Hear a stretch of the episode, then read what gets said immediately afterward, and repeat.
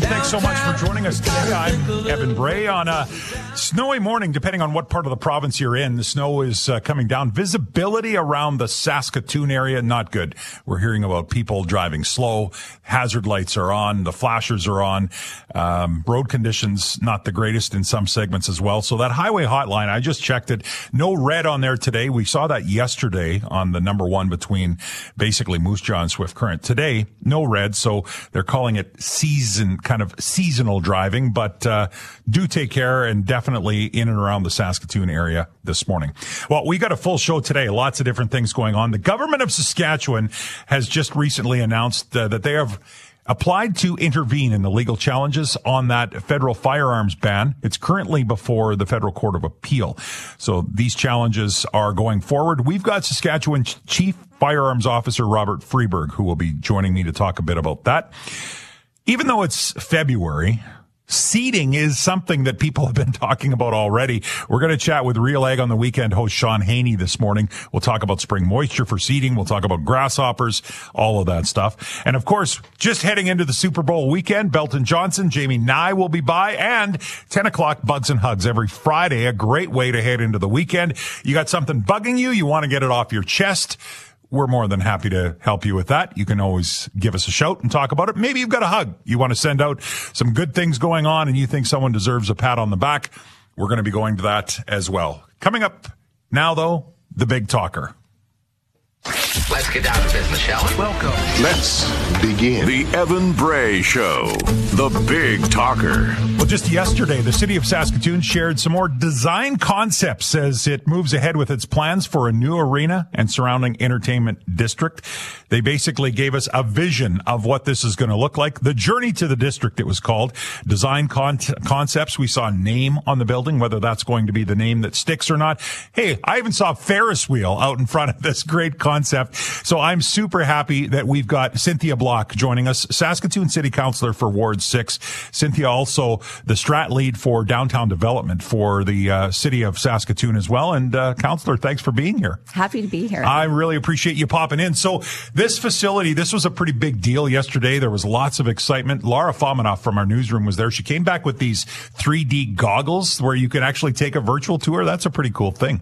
You know what? This has been years in the making, as most of your viewers will know. I think we started talking about this like before 2018, but it came to council around that time. And so it's been, what, almost seven years in right. the making just to get to the point where we can have a visual representation of what we may see mm-hmm. in the future. And I think it's important to understand that, you know, we're not, this isn't a today project. There's not going to be shovels in the ground anytime yeah. soon. We are a long way to go. Right. All through, it's been take one step if it makes sense Okay. If it does, then you take another step. This is the culmination of many, many steps, but I think it's a very exciting one because yeah. I think it starts to make you feel like it would, what it would be like to have a place like that in our city. You know, when I saw the, the news release that came out that this was happening yesterday at 10 o'clock, I, don't know. I didn't pay too much attention to it, but uh, but I can honestly say, seeing some renderings, seeing some visualized, you know, pictures, it really does, I think, give you some excitement and it hypes you up for what the possibility of this is, even if we're talking eight years down the road, ten years down the road. So I've I've heard you talk, counselor, lots about some of the challenges in Saskatoon. There's there's a plethora of things that money needs to be focused on, resources need to be focused on. Some people are saying, is this the right time for a project like this. How do you balance those two discussions? Well, I think you, you're correct. We have many things that we have to address as a city and in partnership with our province and many others. It's, um, it's a, it's, it's, it's a constant balance to try to figure out what is the right way forward. But I can tell you this. If I thought that the downtown event and entertainment district was a nice to have, I wouldn't be supporting it at this time. Right. It's not. I mean, I think that if you understand the the way that we are losing our competitive edge at both SaskTel Center and TCU Place, you would know that it's important that we as a city really consider what we need to be for the future, not just for you and I, Evan, right. but for our kids and grandkids. Right. I mean, part of the reason, you know, a kid like me who came to Saskatoon as a young adult to go to university and stayed mm-hmm. is because there were the amenities that other cities had in its day. We moved railways to get Midtown Plaza. There was right. a Centennial Auditorium uh, being built that was highly controversial. They gave us our first live theater and trade and convention center. I think that good leadership means that you need to have a vision for the future and that you understand that much of your economic um, development, your ability to be more affordable as a city depends on it. Right. Cynthia Block is my guest, Saskatoon City Councilor. So, SaskTel Center, I mean, I, I think through the years, and, and I spent many years with Regina Police Service, so lived in Regina, but a, a, regular pilgrimage to Saskatoon happens for people all over this province because of the draw, right? SaskTel Center can bring in big concerts, big, big shows, attracts the big names. Do we expect that this downtown center will be even bigger than that?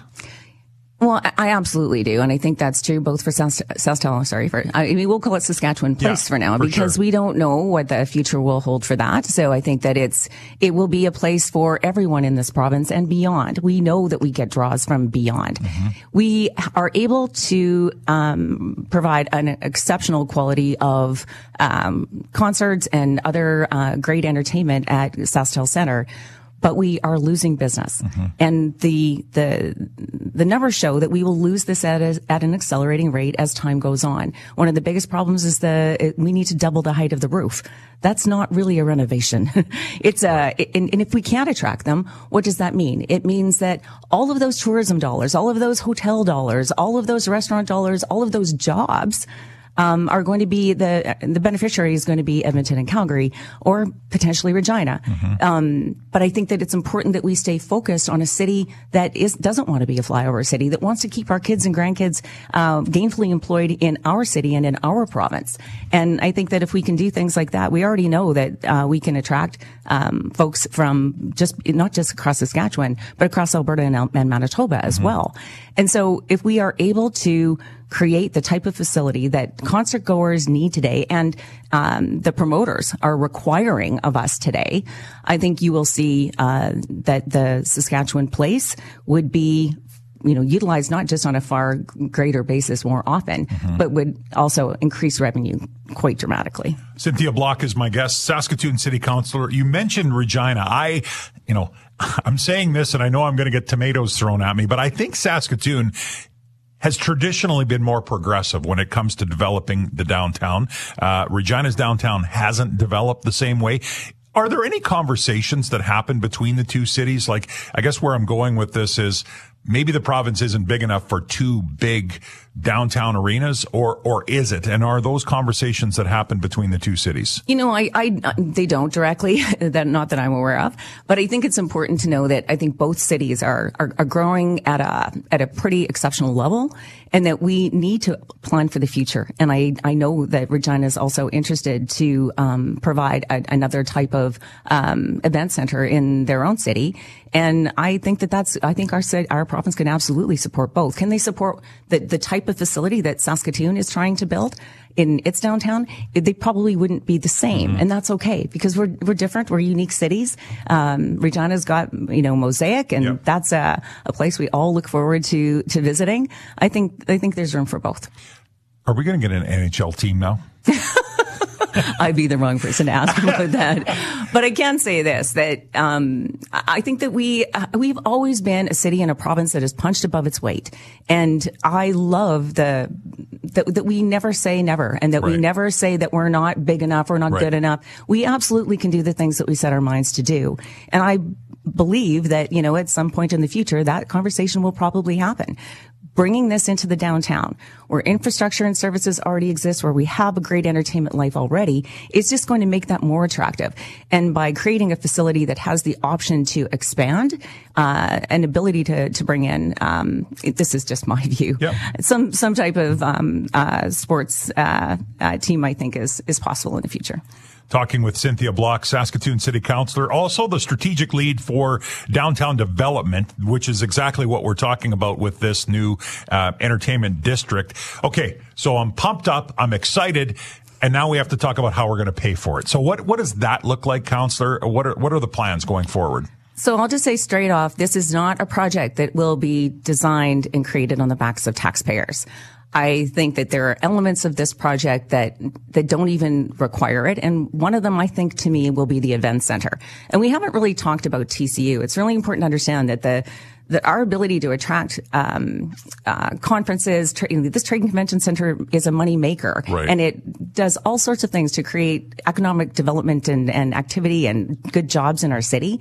And so that will be a big deal in order to attract a whole pile of other conferences that will, um, you know, certainly be a, a huge addition to our city.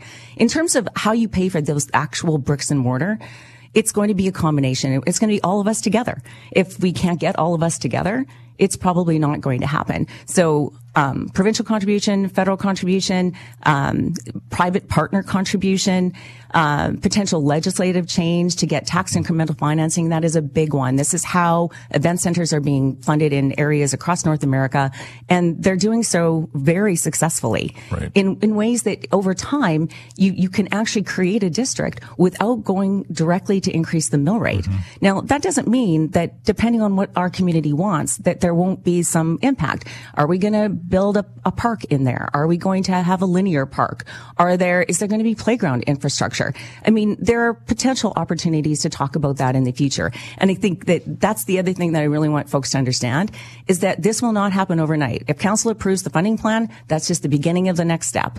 And then once, once you get shovel ready or shelf ready, as we like to call it, you can then see what programs and what uh, partnerships can be created to begin any area of that downtown event and entertainment district. So if there's a program, for example, to, um, you know, do something around trade and convention centers, we want to be ready.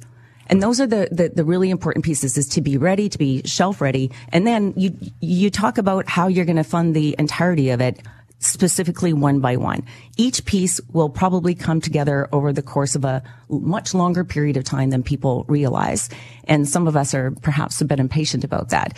But I really think that a, that a good project, one that is designed for the future in a way that is sustainable economically and a place where everyone can see themselves um, being a part of, whether they buy a ticket anywhere or not, is going to be foundational to the plan. Sure.